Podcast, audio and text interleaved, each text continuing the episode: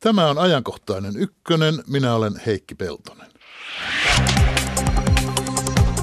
Olemmekohan me kaikki nyt riittävän kriisitietoisia? Kun tuntuu siltä, että jokaisen kunnon kansalaisen pitäisi. Miten kauheassa kriisissä me oikein olemme? Ja miten tästä selvitään, kun yhteiskuntasopimustakaan ei synny? Tästä hetken kuluttua. Lähetyksen loppupuolella puhutaan säästä. Ei kuitenkaan kesähelteiden päättymisestä, vaan isommista sääilmiöistä. Nyt arvioidaan, että Tyynellä merellä nouseva El Niño tulee olemaan lajissaan kaikkien aikojen voimakkaan. Kuinka rajuja sääilmiöitä ja muutoksia on odotettavissa? Tuleeko Suomeen kylmän kesän lisäksi ennätyksellisen hyytävä talvi? Säästä runsaan puolen tunnin päästä. Radio 1 lähetysikkuna on tavan mukaan auki.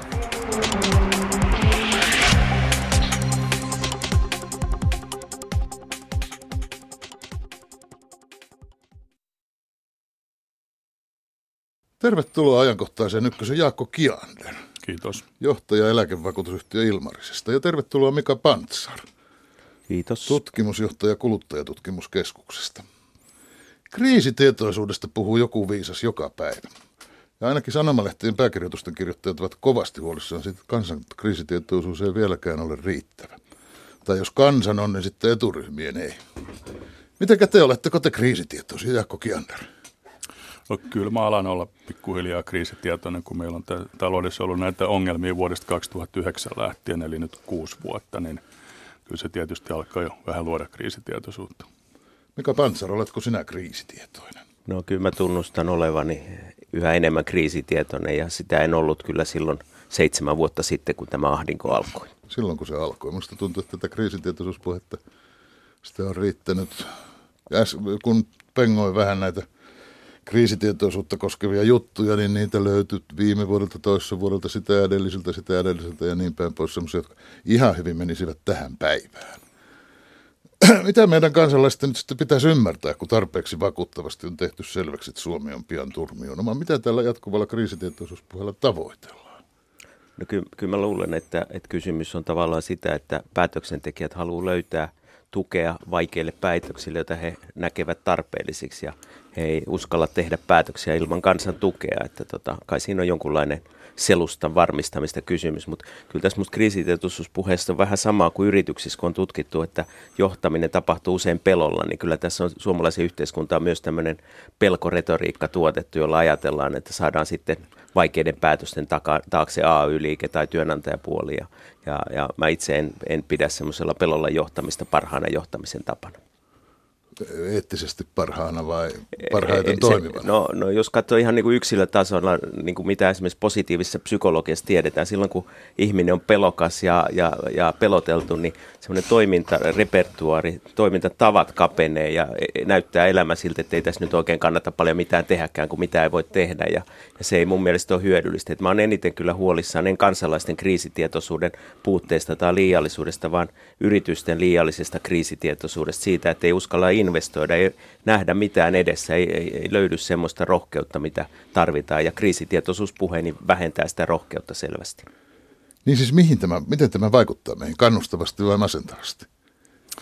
No tällähän osittain pyritään tietysti siihen, että, että tämä kriisitietoisuus puheella, että tämmöinen niin sanottu realistinen tilannekuva tulisi kaikkien tietoon ja – Meillä pitäisi olla yhteinen tilannekuva. No kyllä, koska... se demo... yhteinen tilannekuva joo. pitäisi ilmeisesti olla se, että surkeasti Joo, menee. ja tämä tietysti liittyy siihen, että kun eletään demokratiassa, niin että, että päätökset olisi sitten hyväksyttäviä laajalti, niin pitäisi saada tämä samanlainen tilannekuva kaikille. Että, että kyllä se tietysti on yksi syy, minkä takia tästä, tästä puhutaan niin paljon, tästä kriisitietoisuudesta, että luodaan sitten maaperää näille vaikeille päätöksille. Miten se voi olla niin yhdenmukaista tämä kriisitietoisuus puheessa? No Sehän tulee ihan, ihan samoina lauseina. No musta kyse ei ole mistään salajuonesta eikä propagandasta, vaan siitä, että tietysti me ollaan aika pieni maa ja meillä on aika pieni tämä päätöksentekijöiden joukkokin ja kyllä heillä on ihan aidosti niin kuin aika yhtenäinen tämä tilannekuva tällä meidän päättäjäjoukolla ja tota, he kyllä uskoo itsekin nämä omat puheensa ja jakaa tämän arvion tästä tilanteen vakavuudesta. Siis voisi sanoa, että suomalaisen eliitin tilannekuva on yhteinen ja sama. On, ja kyllä se on aika synkkä tällä hetkellä. Joo, mutta kyllä se, se, että se aina purskahtaa tiettyinä hetkinä enemmän julkisuuteen, on tietysti aika mielenkiintoista. Onko se sitten jotkut seminaarit ja muut.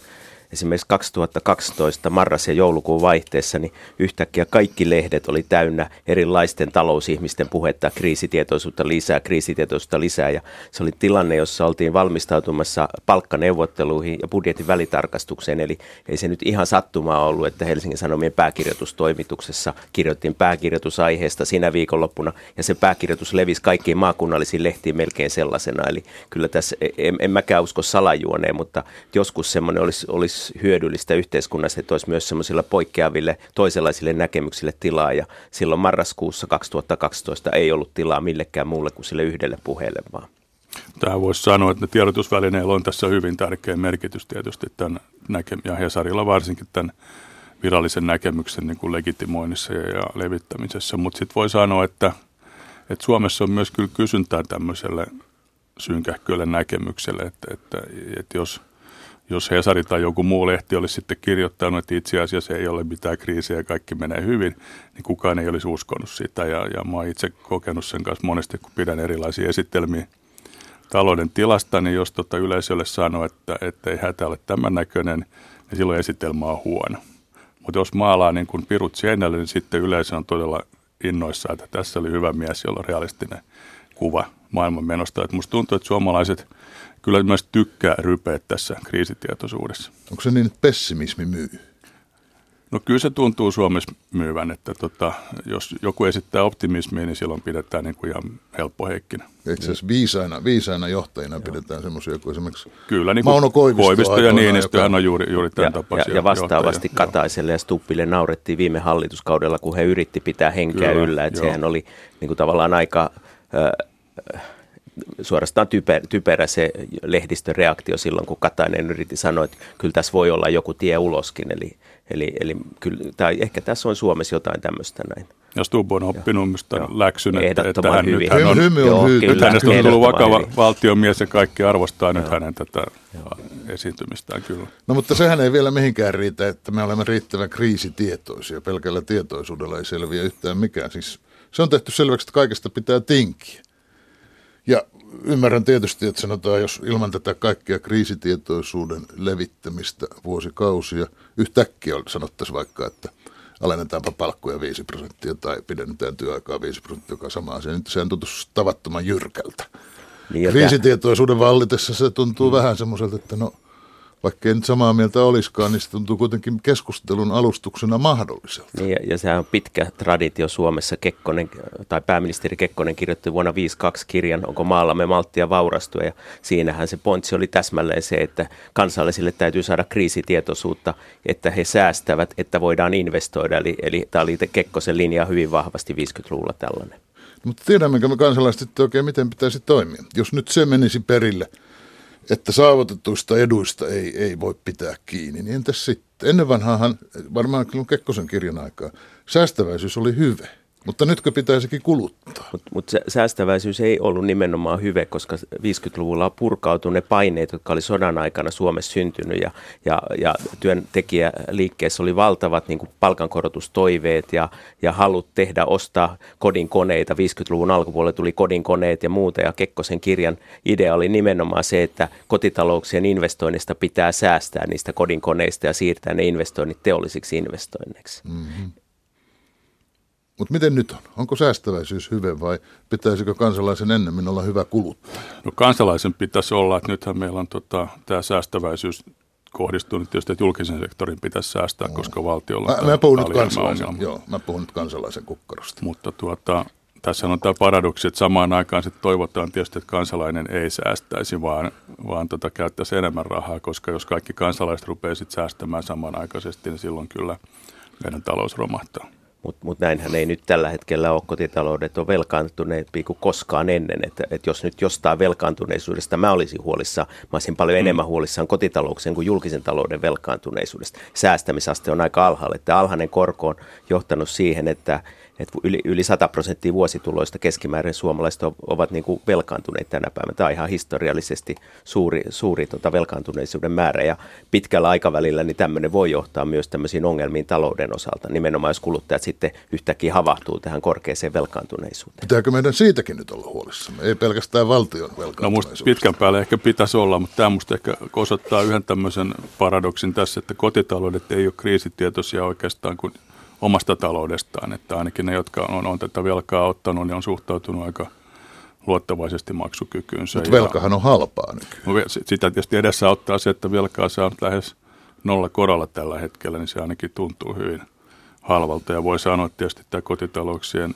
velkaantuminen on pitänyt meidän niin kuin esimerkiksi kaupan alaa pystyssä tällä hetkellä. No, miten isossa kriisissä me suomalaiset nyt olemme, Jaakko Kiender? No jos muihin maihin verrataan, niin ei tilanne tietysti mikään kauhea ole. Et me ollaan pikemminkin tämmöinen tyypillinen eurooppalainen maa, joka rämpii tämmöisessä pitkäaikaisessa nollakasvussa ja, ja julkisessa vajeessa ja korkeahkossa työttömyydessä. Mutta sitten jos ajatellaan, että mitä me haluttaisiin olla, niin siihen ei mene tavoitetasoon nähden me ollaan kyllä kriisissä. Ja kriisissä voi puhua siinä, että meillä on nyt työpaikat väheneet tällä hetkellä aika kovaa vauhtia, että, että tilanne on, on edelleen heikentymässä, niin se kyllä antaa aihetta huoleen. Mihin on viisasta verrata? Siis jos mä mietin eri valtioita, niin onko mitään todellisuuspohjaa sellaisella vertauksella, jota on nähnyt ihan arvovaltaisten ihmisten puhuvan, että tätä menoa me olemme kohta samassa tilanteessa kuin Kreikka nyt? No sinne on matkaa, mutta me tietysti oikeasti verrataan itseämme Ruotsiin. Ja Ruotsissa menee paljon paremmin ja siihen nähden me kuristutaan kovaa vauhtia, mutta ehkä Ruotsi ei ole oikea vertailukohta. Meidän tässä varmaan verrata itseämme pikemminkin to, johonkin Ranskaan ja Italiaan ja muihin tämmöisiin euromaihin, jotka on meidän järkeviä oikeita vertailukohteita tällä hetkellä. Niin ja siinä tapauksessa Suomi on erittäin hyvässä tilanteessa, Näihin jos ajattelee julkista joo, taloutta joo. tai kansakunnan tämmöistä ylipäätänsä potentiaalia. Meillä on koulutetumpi väestö kuin näissä maissa, meillä on luonnonvaroja enemmän kuin näissä muissa maissa, eli mun mielestä tämmöisinä aikoina, kriisiaikoina, niin pitää miettiä niitä ettei vaan sitä pitkän aikavälin tavallaan kasvupotentiaalia tuhota. Ja silloin kysymys on koulutetusta kansas, kansasta. Meillä on erittäin hyvin koulutettu kansa, mutta myös sitten nähdä se, että, että ylläpitää kaikkea tätä teollista rakennetta ja muuta. Että kyllä mäkin olen huolissaan työpaikkojen katoamisesta, että se on oikeasti ongelma siitä. Ja sitten vaikka joku sanoo, no teollisuus on, on että sitten tulee uudet toimialat, niin, niin esimerkiksi Yhdysvallassa on huomattu, että, että tiede ja tutkimus tarvii myös sitä teollista perusrakennetta, että ne tukee toinen toisiansa. Eli talous on tämmöinen niin monimuotoisuuteen perustuva niin kuin elin, jossa, jossa tavallaan tarvitaan julkisia yksityisiä palveluita, siellä tarvitaan kaikkea, mikään ei niin kuin yksin pärjää tässä yhteiskunnassa. Ja siitä monimuotoisuudesta mun mielestä tämmöisenä kriisiaikoina pitää pitää huoli. Me kuitenkin olemme niin tottuneita vertaamaan Ruotsiin, että se on vähän keinotekosta valita. Päätetäänpä nyt, mikä me valitaan tuolta vertailuksi mutta meidän kannattaa olla aika iloisia, jos Ruotsissa menee hyvin, koska Suomi ja Ruotsi on tietyssä mm. kohtalo, taloudellisessa kohtaloyhteydessä yhä enemmän euron, euron myötä. Eli, eli se, että suomalaiset on huolissa, että Ruotsilta tai Virolla menee paremmin, niin meidän pitäisi olla todella iloisia, että niissä maissa menee hyvin.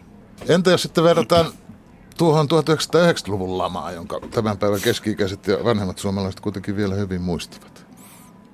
No tämä on tota, siihen nähden täysin erilainen tilanne. Meillä on niin kaikki tavallaan taloudessa päinvastoin. Että 90-luvun lamahan tuli siitä, että korkea korkotaso niin kuin romahdutti kotimarkkinat täysin ja tuhosi tuota kotimarkkina-alat ja menetettiin puoli miljoonaa työpaikkaa. Ja siinä oli taustalla ennen kaikkea se, että korkotaso oli erittäin korkea, sai yrityksiä vararikkoon, mutta vientihän silloin kasvoi tosi lujaa. Että se ei tullut sieltä viennistä nämä ongelmat, vaan kun markkadien valvoitui, niin vienti lähti lujaan nousuun. Nyt meillä on toinen, toisenlainen tilanne, että vienti, vienti on meillä ollut ongelmissa nyt tässä kuusi vuotta.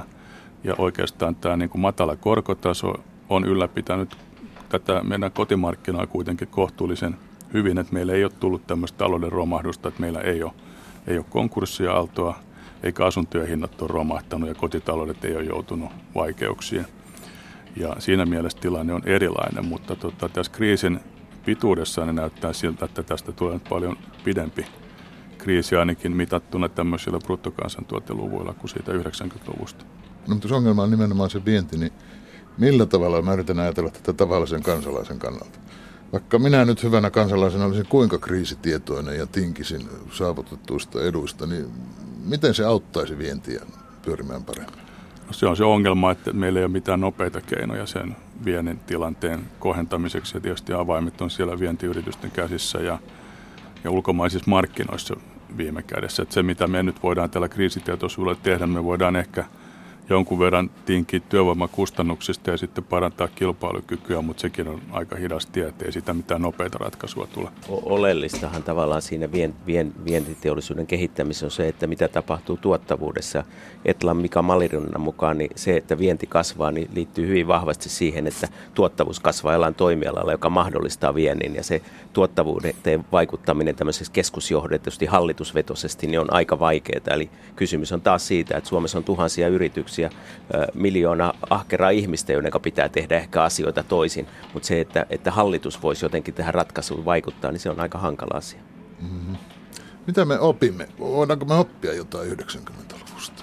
Sä oot sitä tutkinut. No musta poliitikot oppi siitä kyllä sen, jos lähdetään tuosta vanhaisen hallituksesta lähtien, niin poliitikot oppi sen, että kun meillä alkoi kriisi vuonna 2009, niin ne poliitikot eivät halunneet toistaa sitä samaa reseptiä kuin 90-luvulla, että olisi lähdetty heti rajuihin leikkauksiin.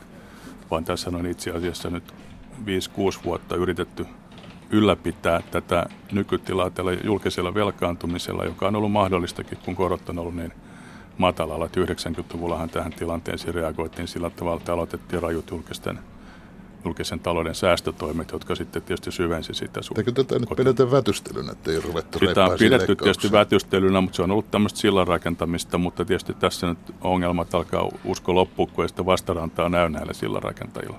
Niin, mutta toisaalta osa näistä kriiseistä, niin ei ne ollut kyllä nähtävissä. Että siis finanssikriisi vähän alussa ajateltiin, että tämä ei ehkä koske Suomea. No kyllähän se koski Suomea. Sitten tuli eurokriisi, Kreikan kriisi ja sitten on Ukrainan kriisi ja Venäjän kaupan ongelmat. Eli tässä tullut monia semmoisia ulkoisia tekijöitä, joita hallitus ei mun mielestä voinut realistisesti arvioidakaan. Että oli järkevää olla optimistinen siinä vanhaisen hallituksen ja Kataisen hallituksen alkuvaiheessa.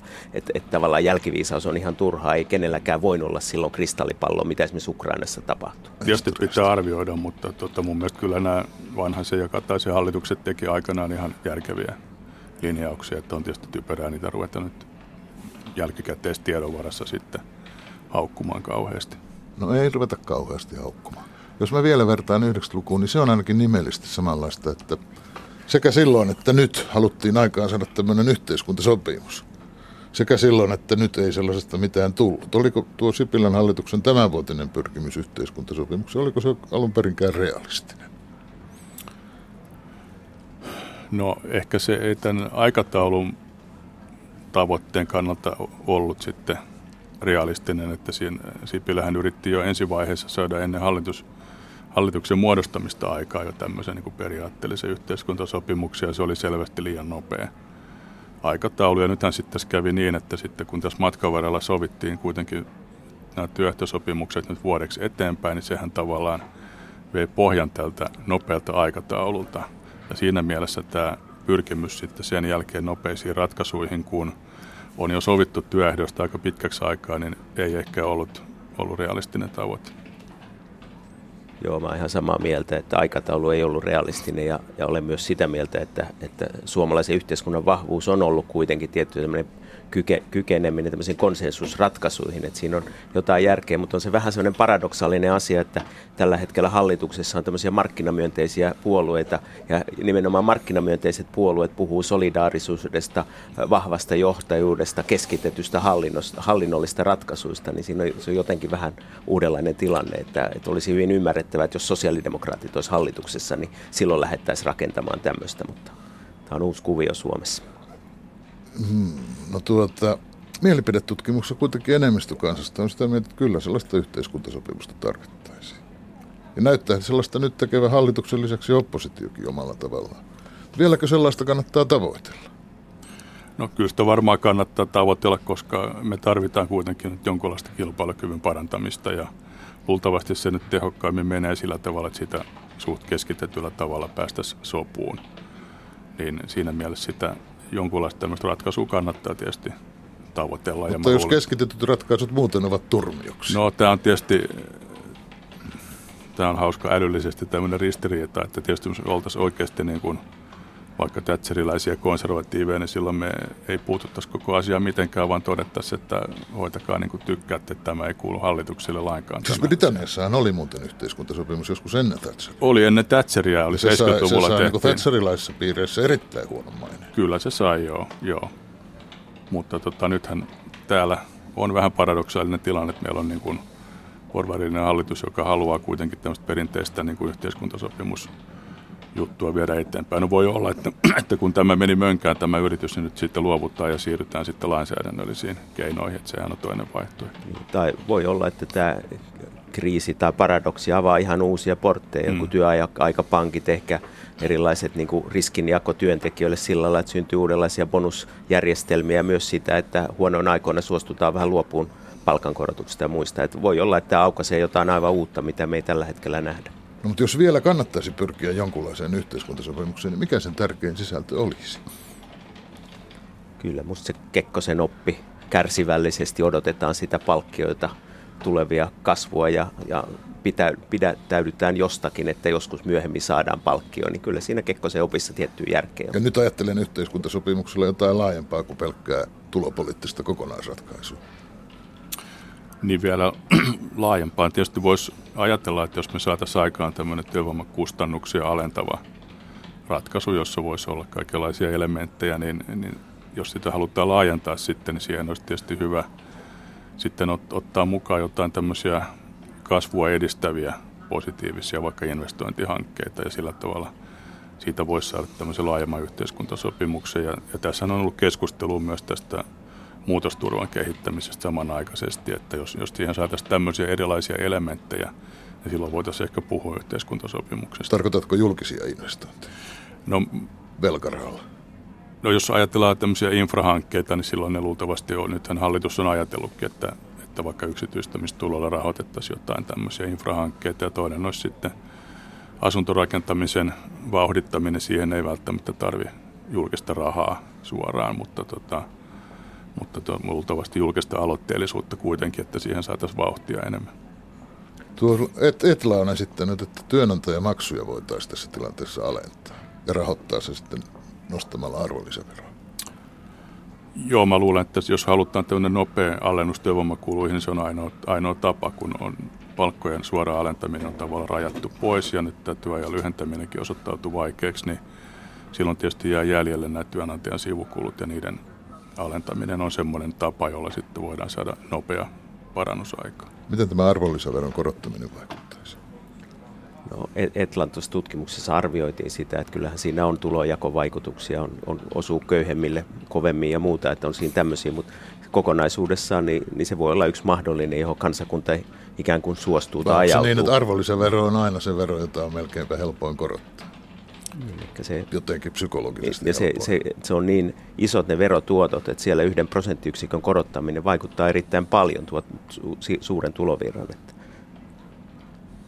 Joo, kyllä meillä on mahdollista niin kulutuksen verotusta kiristämällä niin vielä rahoittaa tuommoinen vaikka kahden prosenttiyksikön alennustyövoima kuluissa, mutta se tietysti kääntöpuoli on, että se kulutuksen verotus kiristyy ja yksityinen kulutus tulee kalliimmaksi ja kansalaisten ostovoima supistuu, että silloin käy niin, että kilpailukyky paranee, mutta sitten tämä kotimainen kysyntä vastaavasti supistuu. No, onko se suuri riski? No, Tässä nyt tavallaan no viennin, viennin kannalta vi, se on hyvä versus. asia, mutta voi sanoa, että niin kuin kaupan alan kannalta se on tietysti riski sitten. Niin, tässä on aidosti ristiriita tämän suljetun tai kotimarkkinasektorin mm. ja vientisektorin välillä, että tämä ei ole enää kysymys hallituksessa tai työntekijäjärjestöstä, vaan myös EK on sisäinen jännite, mikä on ihan ilmeinen. Onko Sipilän tavoittelema tämmöinen yhtäkkinen tuottavuusloikka yleensäkään mahdollinen? Että päätetään, että valtiovalta päättää, että nyt pannaan 5 prosenttia paremmaksi ja sitten ei muuta kuin toimii. Onnistuuko semmoinen? Voiko semmoinen onnistua?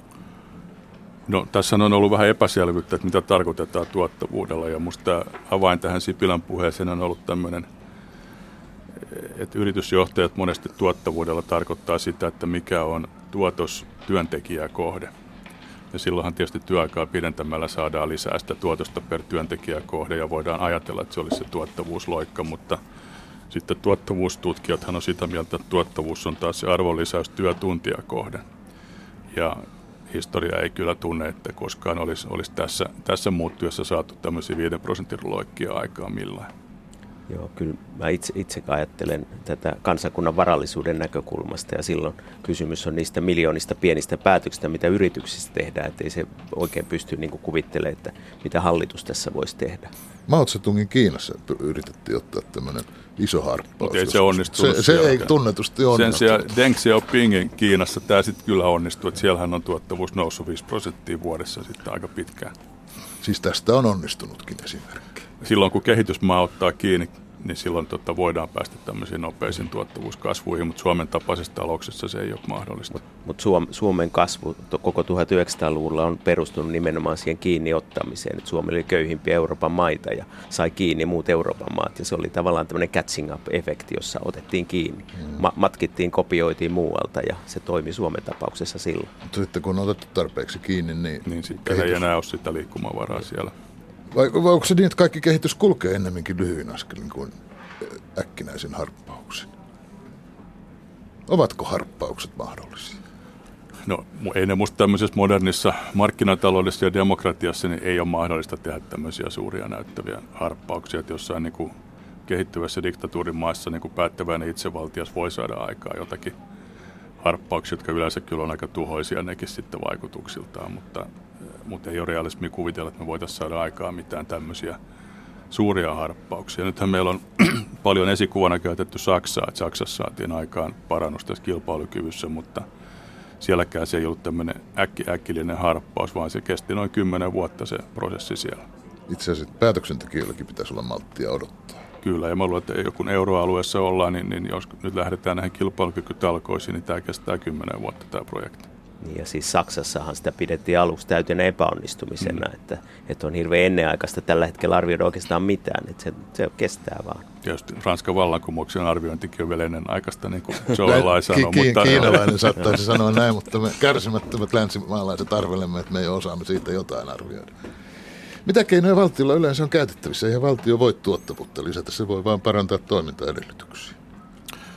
No valtio voi tuottavuuden kasvun edellytyksiäkin parantaa tukemalla tutkimusta ja kehitystä ja toisin sanoen toisaalta yliopistossa tapahtuvaa perustutkimusta, mutta sitten aika paljon myös tätä soveltavaa teknologian kehittämistä, mitä Suomessa tapahtuu ennen kaikkea VTT esimerkiksi, niin nämä on ollut niitä, niitä menestystekijöitä, joilla meillä on kyllä luotu vahva insinööriosaaminen, joka on tuottanut paljon pieniä tuottavuushyppyjä sitten teollisuudessa.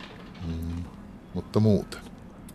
No ky- kyllähän tietysti yritysjohtajat, jotka muuten on Suomen osalta hyvin pessimistisiä, niin sanoo, että yritysjohtajan elämä täällä Suomessa on kuitenkin paljon parempaa kuin monessa muussa maassa. Täällä on turvallinen ympäristö. Että kyllä se, se että, että tänne halu, haluaa periaatteessa asua tai to, toimipaikan perustaa yritykset, yksi syy voi olla se, että täällä on helppo toimia. Että et eihän tämä mikään yritysvihamielinen tai ainakaan kansalaisvihamielinen maa ole. Että meillä on tämmöinen hyvä, turvallinen pohjoismainen yhteiskunta, joka on kyllä suomalaisten julkisen taloudenkin tuottamaa, tuottamaa arvoa koko ajan, ja että, että sitä ei ainakaan kannata tuhota. Mm, no tuo on kyllä aika, miten sanoisin, tuntuu, että jos tuota lähtee kauppaamaan, niin aika vaikeata kuitenkin löytää sitä, sitä ydinpointtia. No, no, kun on tutkittu yritysten sijaintipäätöksiä, siis miksi yritykset haluaa pysyä Suomessa, mm. niin tämä on ihan oleellisia se, että täällä on helppo, helppo toimia. Täällä on tämä on turvallinen yhteiskunta. Että kyllä yhteiskunta, tur, turvallinen yhteiskunta on ihan yksi vahva argumentti. Mutta se, että me houkutellaanko sillä ihan uusia yrityksiä, että Suomihan on ongelmassa siinä, että tänne on vaikea houkutella uusia yrityksiä, niin se on tietysti eri asia. Mutta siinä voitaisiin olla nokkelampi siinä markkinoinnissa, että kokemus on sitten, kun tänne tulee näitä ulkomaisia asiantuntijoita töihin ja asettuu asumaan, niin yleensä he yllättyy aina myönteisesti, että kuinka mukavat täällä on elellä ja kuinka helppoa tämä on verrattuna melkein mihin tahansa Kyllä. maahan, mutta me ollaan tosi huonoita meidän hyvyyden markkinoinnissa. No kai me ollaan huonoja hyvyyden markkinoissa, kun me koko ajan itsekin olemme sitä mieltä, että tosi huonosti menee. Se on vähän näin. Että Tämä on voi, surkea Voi paikka. sanoa, että esimerkiksi Ruotsi käyttää tähän itsensä markkinointia ja investointia houkutteluun paljon enemmän resursseja, on siinä johdonmukaisempi ja myös uskoo aidosti siihen omaan erinomaisuutensa ja, eikä sitä häpeile mitenkään, että Suomi voisi siitä vähän oppia kyllä. Ettei vain tämän kriisitietoisuuspuheen kanssa kävisi niin kuin sadun paimenpojalle, jos muistatte, siis sille, joka sillä tuli aika pitkäksi paimennossa yksi ja se alkoi omaksi ja sitten huviksi huutaa, että apua, susi tulee. Ja kyläläiset töistä juoksevat lammaslaitumilla auttamaan, mutta ei siellä mitään sutta ollut. Ja poikaa naurattiin ja se teki sen toisenkin kerran. Ja taas kyläläiset äänkiä sinne. Sitten kun se kolmannen kerran huusi, että susi tulee, niin kukaan ei korvaansa lotkauttanut. Silloin se susi vaan ihan oikeasti tuli, eikä kukaan auttanut poikaa ja susi raateli ja söi suunsa. Niin, että jos kriisin kanssa käy niin, että meillä on puhuttu kriisistä niin kauan, ja me olemme aika lailla kyllästyneitä kriisipuheeseen, että jos oikein syvä kriisi tulee ja talousviisaat ja elinkeinoelämä taas sanovat, että nyt syvästä kauhea kriisi tulee, niin me olemme, että tuota juttua me nyt olemme kuunnelleet tarpeeksi kauan, eikä jaksa juuri kiinnostaa. Näin, näin kävi itse asiassa 90-luvun lamassa, että koko 80-luvun teollisuuden keskusliitto Timo Relander kertoi, että ollaan menossa huonompaa huonompaa ja sitten kuitenkin ekonomistien näkökulmasta näytti, että suhdanteet on loppunut kokonaan Suomesta ja sitten kun se syvä lama tuli, niin kukaan ei uskonut. Tämä vaara siis on. Tämä on aina etujärjestöpuheessa vaarana, koska etujärjestöjen tehtävänä on aina valittaa, että heillä menee nyt erittäin huonosti.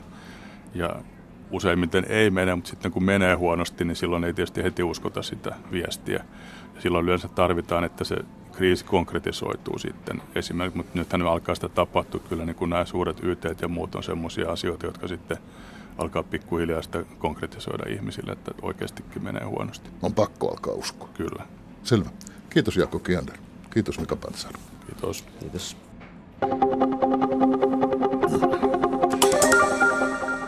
Samppa Korhonen, terve. Terve Heikki.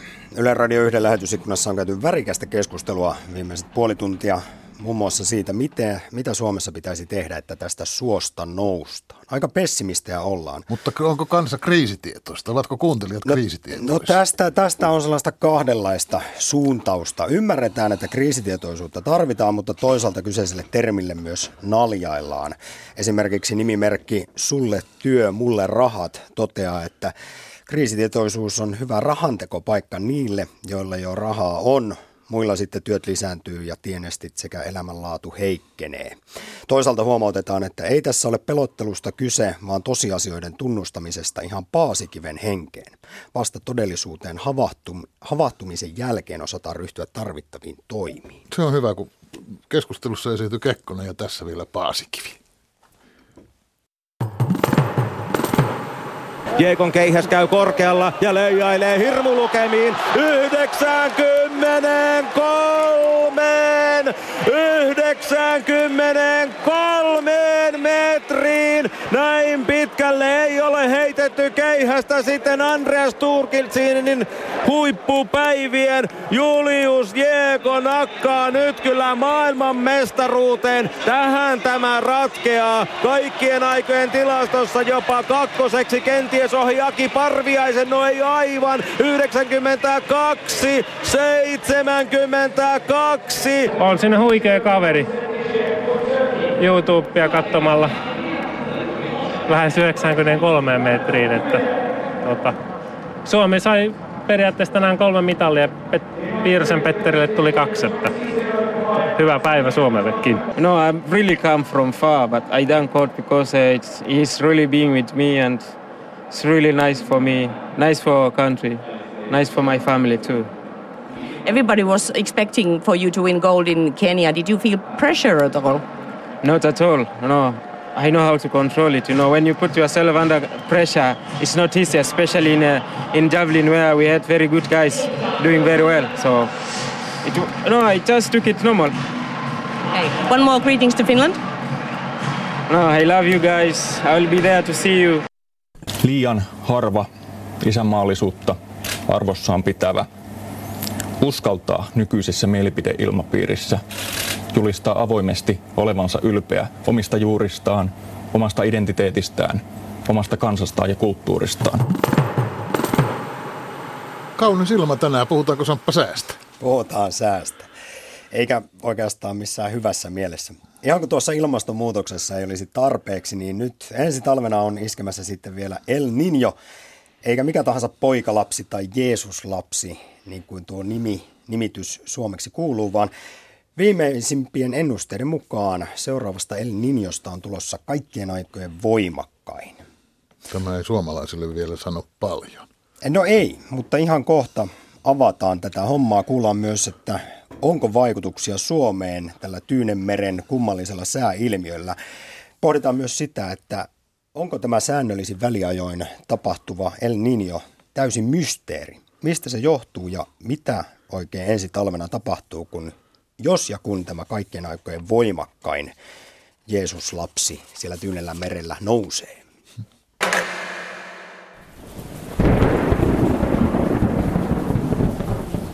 El Niñossa on kyse Tyynen valtameren lämpötilojen vaihteluista. Eli siellä meren lämpötila alkaa syystä tai toisesta kohoamaan ja tämä kohoaminen saa aikaan sen, että syntyy korkeapaineen alue Etelä-Amerikan lähistölle ja sitten tämä korkeapaine hidastaa pasaatituulia. Pasaatituulet puolestaan normaalisti aiheuttaa sen, että kylmempää vettä sekoittuu alhaalta ylöspäin. Kun ne hidastuu, niin tämä, tämä sekoittuminen myös hidastuu ja se merivesi lämpenee entisestään ja ilma siinä sitten lämpenee samalla ja sitten kun tämä ilmiö lähtee oikein kunnolla käyntiin, niin se tuntuu laajoilla alueilla Etelä-Amerikassa, Kaakkois-Aasiassa, Australiassa, tuntuu myös jossain määrin Afrikassa ja jopa Yhdysvalloissa. No Ilmatieteen laitoksen ilmastotutkimuksen yksikön päällikkö, professori Ari Laaksonen, viimeisimpien tietojen mukaan nyt on tulossa kaikkien aikojen voimakkain El Niño. Jos näin käy, niin mitä se tarkoittaa? No se tarkoittaa erilaisia sääilmiöitä eri puolilla maapalloa.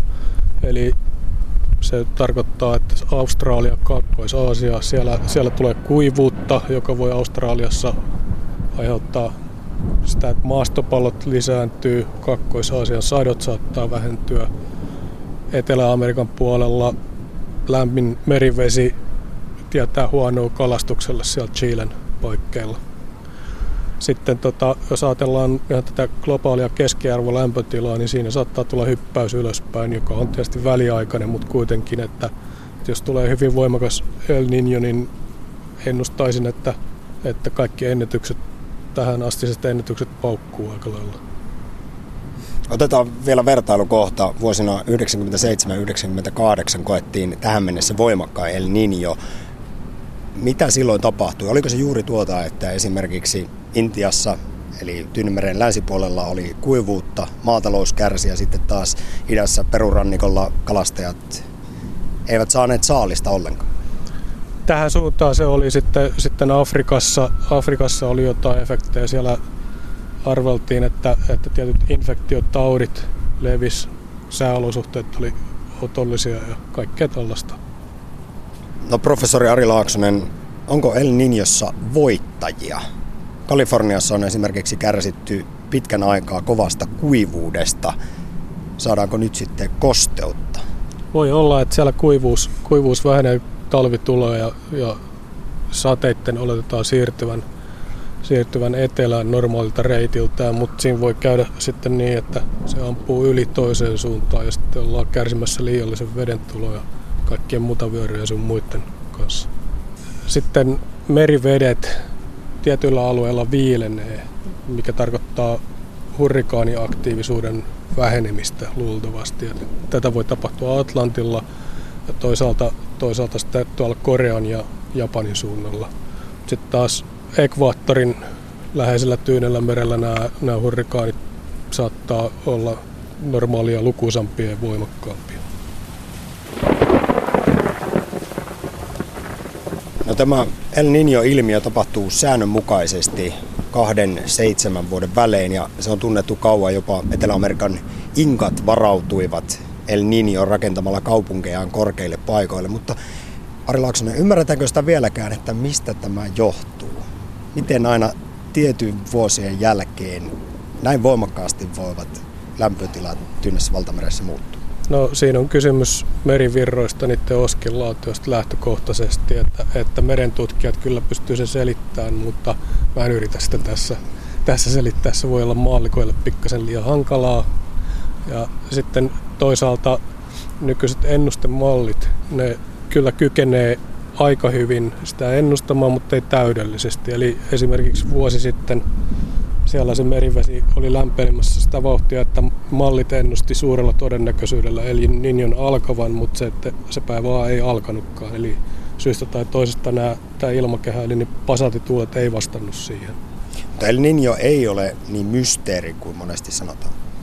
No ei se mikään täydellisesti selvitetty asia ole, mutta kyllä sitä nyt aika pitkälle ymmärretään niitä mekanismeja nykyään jo.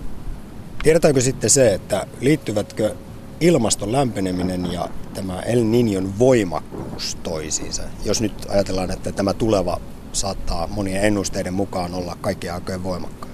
Siitä on tehty monia tutkimuksia, että onko ilmastonmuutoksella ja El Niñon voimakkuudella tai, tai sen esiintymistaajuudella jotain yhteyttä, mutta niistä on saatu hyvin ristiriitaisia tuloksia. Eli, eli se on sellainen asia, mihin ei voi sanoa oikein juuta eikä jaata. No jos kuitenkin ajatellaan koko ajan pahenevaa ilmaston lämpenemistä ja sen vaikutuksia, kuten tällaisten äärimmäisten sääilmiöiden lisääntymistä ja sitten vielä, ja sitten vielä lisäksi näitä säännöllisesti tulevia El Niño-vuosia, niin voisiko sanoa, että ne vuodet ovat sellainen tupla mäjäytys ikävyydessään maailmalle, ihmisille ja taloudelle? Kyllä, varmasti tietyssä määrin juuri näin. Että, että siinä niin kuin tietyissä, tietyillä alueilla ollaan menossa niin kuin samaan suuntaan vaikutuksissa ja kyllä se, kyllä se tuntuu sitten sitä enemmän. No eli Niinion vaikutukset näkyvät pahimmin tosiaan Tyynellä merellä, siellä se koko ilmiö tapahtuu, mutta jos puhutaan vaikutuksista Suomeen, niin täällä meillä oli koettiin erittäin kolea kesä, toisin kuin muualla. Kesä 2015 oli tähän mennessä mittaushistorian lämpimin maailmalla. Saadaanko Suomeen nyt sitten kolean kesän lisäksi, jos tämä voimakas El Niño-ilmiö tapahtuu, niin myös hyytävän kylmä talvi El Niñon takia. Tällaisiakin hypoteeseja on ollut, että El Niño aiheuttaisi Pohjois-Eurooppaan normaalia kylmempää talvea ja Etelä-Eurooppaan normaalia lämpimämpää. No ainakaan Ilmatieteen laitoksen tilastojen mukaan ei pysty sanoa mitään sellaista. Tilastot sanoo, että El Niño-vuosina on ollut normaalia kylmempiä talvia, mutta sitten on ollut sellaisia El Niño-vuosia, että on ollut normaalia lämpimämpiä. Että pientä signaalia näkyy sateisuudessa. Voi olla, että, että talvesta on tulossa normaalia vähän sateisempi, mutta tilastollinen yhteys tässäkin on hyvin heikko. Eli vaikutuksia El Niñolla ei juurikaan Suomeen tiedetä olevan. Kyllä sillä varmasti jotain heijastevaikutuksia on, mutta ne, ne peittyy sitten taas muihin sääilmiöihin, jotka on enemmän tämmöisiä atlanttisia. No Ari Laaksonen, tässä pitää vielä ihan lopuksi kysyä, että miksi Suomessa kärsittiin näin kolea kesä? Tämä ei liity El Niñoon, mutta kuten tuossa aiemmin tuli mainittua, muuten kesä 2015 on ollut mittaushistoria kuumin ympäri maailmaa. Täällä tuossa nyt oli viimeiset pari viikkoa edes jonkinlaista kesää säät vaihtelee, ei siinä mitään muuta. Mutta sille ei ole jotain helposti sanottavaa selitystä, että kun muualla oli niin kuumaa ja hellettä, niin se ei tänne Suomeen koskaan saapunut. Ei siinä ole mitään sen kummempaa selitystä, että se korkeapaineen alue vaan pysytteli just tuossa toisella puolella Suomen lahteen ja itäpuolella suurimman osa aikaa, että, että se nyt ei vaan sattunut pääsee työtymään tänne asti. Eli huono tuuri oli kyseessä. Huono tuuri.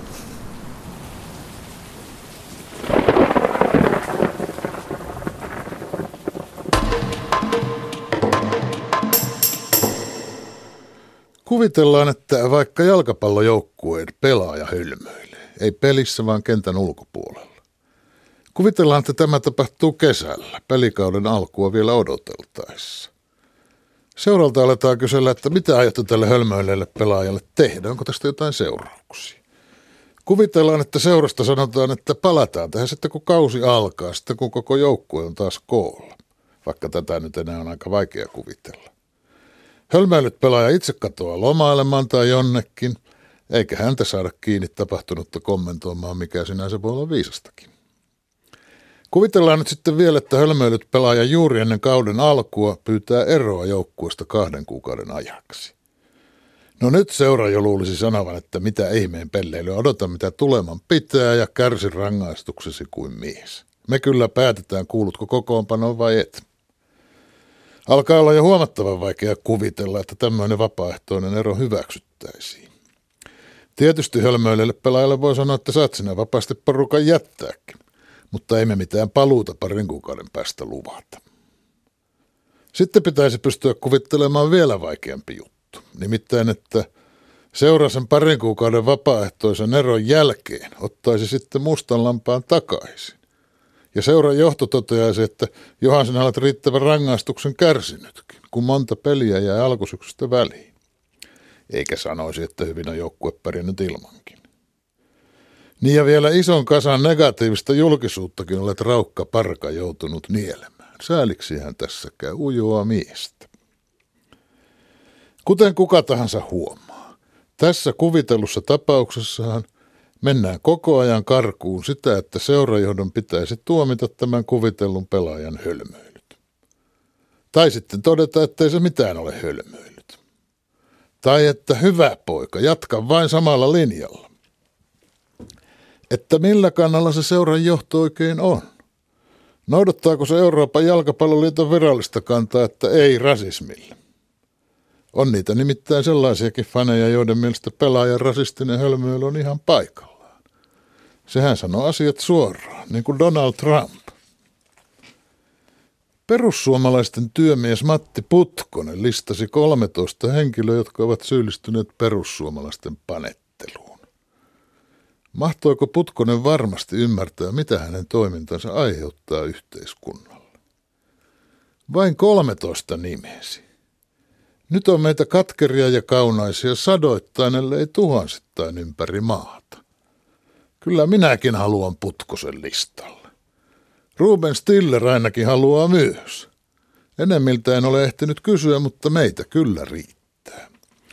Että missä sosiaalisessa mediassa se nyt olisi avoinna se Putkosen lista, että pääsisi mukaan. Tässä lähetyksessä puhuttiin Suomen taloudesta ja kriisitietoisuudesta – Mukana olivat eläkevakuutusyhtiö Ilmarisen johtaja Jaakko Kiander ja kuluttajatutkimuskeskuksen tutkimusjohtaja Mika Pantsar. Säästä puhumassa oli Ilmatieteen laitoksen ilmastotutkimuksen yksikön päällikkö Ari Laaksonen. Tämän lähetyksen rakensivat kanssani Samppa Korhonen, Kalle Pekkala ja Terhi Tammi. Minä olen Heikki Pelto.